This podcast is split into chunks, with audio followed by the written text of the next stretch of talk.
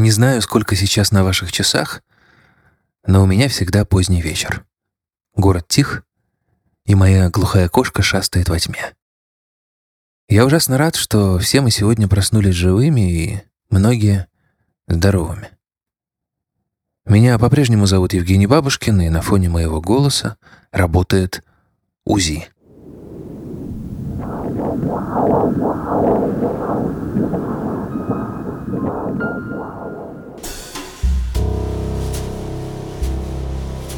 Мы начинаем сезон здоровья и нездоровья и начинаем его с себя. Мой разговор с сегодняшней героиней закончился походом к врачу. Не волнуйтесь, страшно не будет, хотя сложных моментов достаточно. Вы, например, услышите про девушку, которая случайно убила себя половинкой маринованного огурца. Но это не главная героиня. У главной все хорошо. Ульяна, 21 год, Москва, 8 лет в ремиссии. Это значит, что рак, лимфома Ходжкина в ее случае, уже не вернется. Если вы сами болели, если ваш близкий болел, мне кажется, вам важно будет послушать Ульяну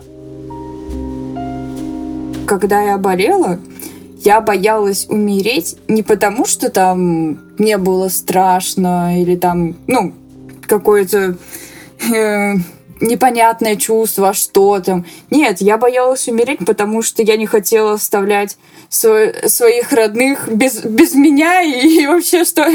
Как, как они будут жить без меня вообще? Ну, я ничего не чувствовала, кроме как усталости. Я приходила со школы и ничего не хотелось делать. А, было какое-то чувство тяжести в груди. А, не знаю, на физкультуре было трудно бегать. А как я узнала, я просто поменяла школу, и мне нужна была справка о том, что я здорова. Вот. Утром я проснулась, ну, пойти к врачу, и обнаружила у себя на шее шишку. Вот, с этой стороны. Ну, лимфоузел вскочил. Вот. Ну, пошла к врачу, попросила справку, меня осмотрели, сказали, вроде бы все нормально. И я тут, э, я, кстати, думала, сказать мне про шишку или оно само рассосется. Но мама сказала, ну, лучше скажи, вдруг там пропишут что-нибудь, посмотрят. Ну, мы приехали на консультацию, нас наконец-то направили. И там уже там уже взялись за меня. Провели биопсию. Сначала провели просто как жидкость, посмотрели, но ничего в итоге там тоже не нашли. А потом делали биопсию, полностью вырезали лимфоузел и посмотрели, что там у меня. Вот. И когда посмотрели, сказали, да, вы, вы наш клиент, у вас все-таки лимфогрануломатоз. А, третья Б-стадия у меня была. Я смотрела на родителей и понимала, что что-то не так, потому что, ну, они какие-то задумчивые и, и ну, переглядываются постоянно, как такое какое-то, ну, недосказанность, но вот что-то тревожное такое виделось у них в лице. Вот, а потом Потом, конечно, когда я уже попала в больницу и увидела ребят, которые лечились, я, естественно, поняла, что это что-то серьезное. Это не просто там тебе пропишут курс таблеток и все. Я уже тогда поняла, что что-то серьезное, и начала у мамы расспрашивать, э, а что, а как, а почему там... Ну, там же процедуры всякие нужно делать. Почему, например, нужно, э, не знаю, там какие-то таблетки до еды, например, там что-то после. Вот. И когда начала интересоваться, тогда уже у меня в голове все сложилось. Они, ну не то чтобы скрывали, они всегда открыты со мной были и могли, мы могли обсудить это. Вот на начальной стадии я сама не понимала, что происходит и почему родители очень как-то по-серьезному к этому относятся и очень... Но они были напуганы. Конечно же, мне кажется, каждый человек, когда у него, э, ну там, ребенок, например, с таким под вопросом, с таким диагнозом, он сначала в первую секунду он напуган. А, ну, нет, от меня ничего не скрывали. И я сама не скрываю, потому что я считаю, что это важно и нужно, чтобы люди знали о раке и о том, о том, что, ну не знаю, то, что его можно вылечить. Я тоже, как она, почувствовал усталость. И тяжесть в груди почувствовал, и даже шишка у меня появилась. Но не на шее, а на груди, на ребрах, справа. Я говорил с Ульяной с выключенной камерой. И все пытался эту шишку нащупать. Закончил интервью и пошел в больницу. Не знаю, как вы, а я люблю фантазировать, э, что у кого в очереди. Я представляю всегда излечимое. Вот у девушки, наверное, невралгия, она пройдет. Вот мрачноватый парень, видимо, ранний простатит. А у меня... А черт знает, что у меня. В больнице тревожно даже когда ты взрослый мужик. А представьте девочку, которая приходит уже не на обследование, уже в палату, приходит и точно знает, что тяжело больна, что от этого умирают вообще-то. Когда я первый раз зашла в отделение детское и увидела ребят, но в коридоре особо нельзя было ходить, нужно было в палатах находиться. Но все равно пару-тройку ребят проходила мимо меня, и они были там в масках, с капельницами шли, э, без волос, там такие щекастые, бледные. Я уже тогда задумалась, что это что-то серьезное. Это какой-то трудный путь, который нужно будет преодолеть. Я люблю детей, я люблю с детьми общаться, там чем-то заниматься, и я очень часто помогала другим мамам э, тем, то, что пару часов просто с, с их детьми, там же дети были разного возраста, там и три года, и взрослые уже там 15 лет были. И вот я мамам помогала, ну, просто пару часов играла с их детьми, потому что мне было... Для меня это было очень мне это было очень нужно, потому что общения не хватало, и я так восполняла свой баланс. Вот. А, всегда, даже сейчас уже столько времени прошло, и мы общаемся с э, ребятами, бывает, э, иногда где-нибудь видимся или там с праздниками поздравляем друг друга. Была девочка одна, она была меня старше на на два, по-моему, или три года. Uh, у нее семья, сейчас двое детей, уже муж, все. Она закончила, я вот не помню, что то ли колледж, то ли институт. Вот, живет в Московской области и тоже радуется жизни. Uh, тоже был uh, друг, сосед по палате. Он заканчивает школу, вот. И я знаю, что ему очень нравится биология, химия. И, скорее всего, ну, не знаю, но, скорее всего, он что-то свяжет, себя свяжет с медициной, в общем. Чем опасен рак? Не, даже не тем, то, что там клетки прогрессируют. Вот когда ты уже получаешь химиотерапию, э, у тебя уже, если, если клетки уже, ты понимаешь, что они у тебя умирают, э, ты можешь э, подцепить другую, ну, вирус какой-нибудь, или там грибковое заражение, или бактериальное какое-то, и умереть от этого. То есть не, не, от, не от рака, не от самих клеток, а уже от присоединенных каких-то. И это очень часто бывает, и любой чих, какой-нибудь там покашлял кто-то, и через пару часов у тебя уже может быть температура там и, не знаю, ангина какая-нибудь или воспаление легких. Вот. И чаще всего умирали от этого. Либо если, э, например, не слушались врачей и, э, например, э, лекарства ну, не по времени пили, а там, например, сказано три раза в день, а они, например, один раз в день. Естественно, неэффективное лечение, и болезнь прогрессировала. Или, например, не соблюдали диету. А, из-за того, что химиотерапия очень сильно вредит организму, нужно было соблюдать диету, там, э, не есть сладкого, там шоколад, например, или там из э, фруктов только яблоки, например, можно было, там бананы. У нас был такой случай, девочка э, вышла на химиотерапию, химиотерапия это кислота. И ей очень сильно захотелось э, э, немалосольных этих консервированных огурцов.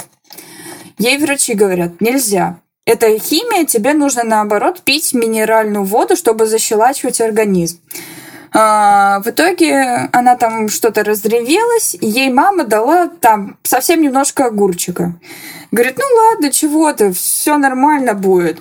А в итоге получилось так, что она сожгла себе э, весь э, кишечник, и в итоге она умерла от того, что просто пища не всасывалась потом.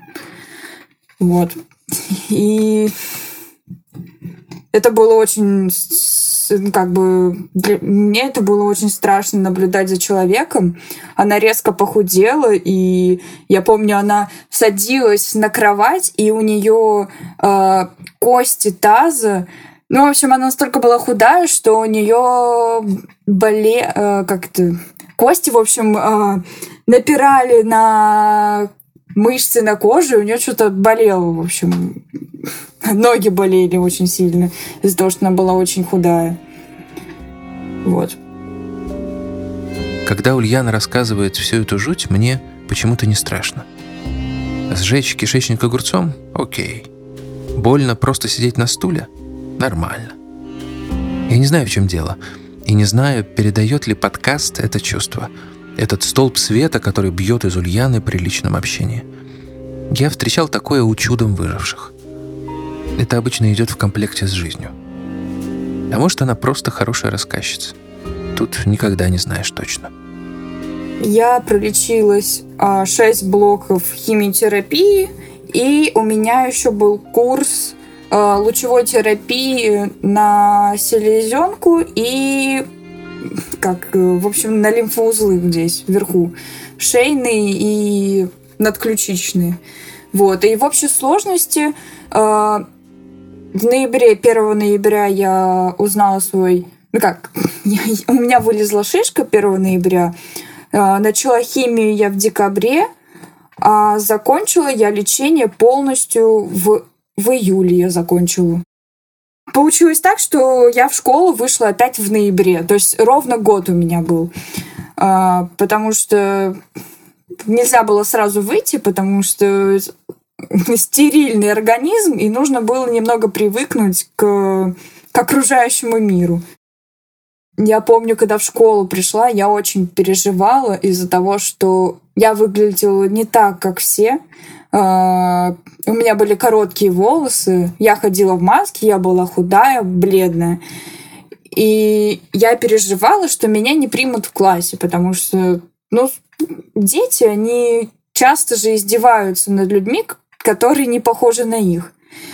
Но оказалось все очень замечательно. Меня прекрасно при приняли в классе и со мной общались. И прям я только зашла, и все, ой, привет, мы знаем, тебя зовут Ульяна, ты новенькая, давай с нами дружить. И они так меня как-то об... заботой какой-то а, обволокли. И все, и я сразу стала своей. Ну, что тут скажешь, повезло Ульяне с новым курсом. Дай бог каждому. Сейчас у нее все нормально. Бауманка, четвертый курс, учит физику, много работает, почти нет свободного времени. Когда я сидел в той бесконечной очереди на УЗИ, я заклинал себя про время как раз, что больше я не буду тратить его зря. Никогда. Не буду спорить о пустом, вообще не буду спорить, буду просто утекать. Не буду бессмысленно скроллить котиков, не буду ругаться с близкими. Времени мало. Я спросил Ульяну, что в ней изменилось после рака.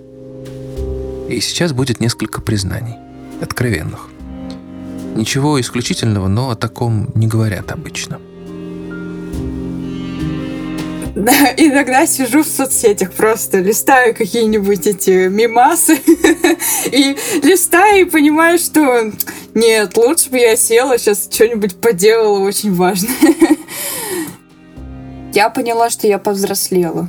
Uh, у меня не было каких-то проблем с родителями, там, переходного возраста или, ну, вот как каких-то там недопониманий. Я сразу за этот год стала мыслить взрослым мозгом. Я отбросила всю мишуру и сразу поняла, что есть главное в жизни, э, что второстепенное, на что стоит обращать внимание, а на что можно закрыть глаза и вообще это не важно.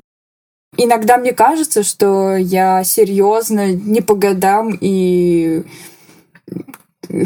ну, не старше своих...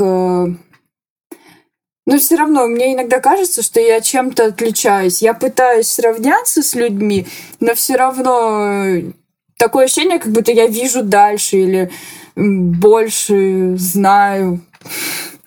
Я вот не могу сказать, но просто как будто я чуть-чуть выше по мозгам. Просто из-за того, что видела больше. Я стояла на краю между жизнью и смертью, и я знаю, что такое жизнь, для чего она нужна и что вообще главное. То, что там эти все, ну, не знаю, там, одежды, например, ну, это не главное, там, а какие-нибудь, не знаю, какие-нибудь э, богатые вещи. Для меня это не главное. Для меня главное, чтобы у меня были здоровы мои родные, друзья, чтобы мы часто, чтобы мы чаще виделись и общались. Вот, вот это для меня главное. Наверное, я боюсь, чтобы меня, ну как, бросили, предали. А, не знаю. Ну, да, скорее всего, из-за того, что уже один раз такое было, от меня очень многие люди отвернулись, я стараюсь э, избирательной быть такой, ну, не каждому человеку, не первому встречному раскрываться. И... Но если я раскроюсь, я... Мне говорят, что я очень классная. Хотя я не могу это со стороны э, посмотреть на себя. Вот. Да, очень классная. И мне очень нравятся эти рассуждения.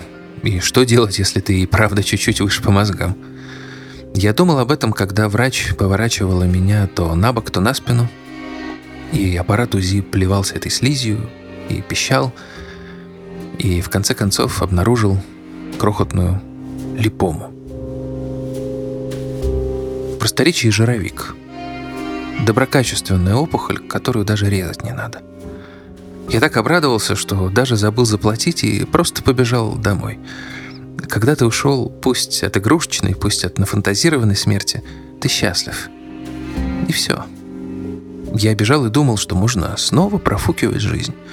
Нелюбимые, глупые, вредные вещи «Привет, я снова с вами». Наверное, я даже позволю себе картошку фри. Можно все. Пока еще можно.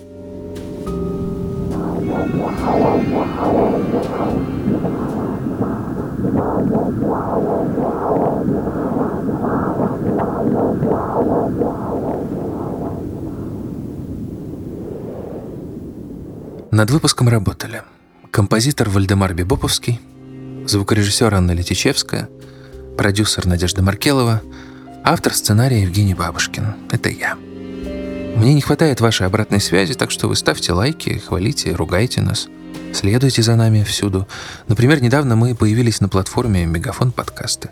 Там много интересных штук и помимо темной материи. Лекции, книги, статьи. И по промокоду DARK2020, это в нашу честь и в честь этого жуткого года, дадут месяц бесплатного доступа. Хорошего вам путешествия и будьте, пожалуйста, здоровы. thank you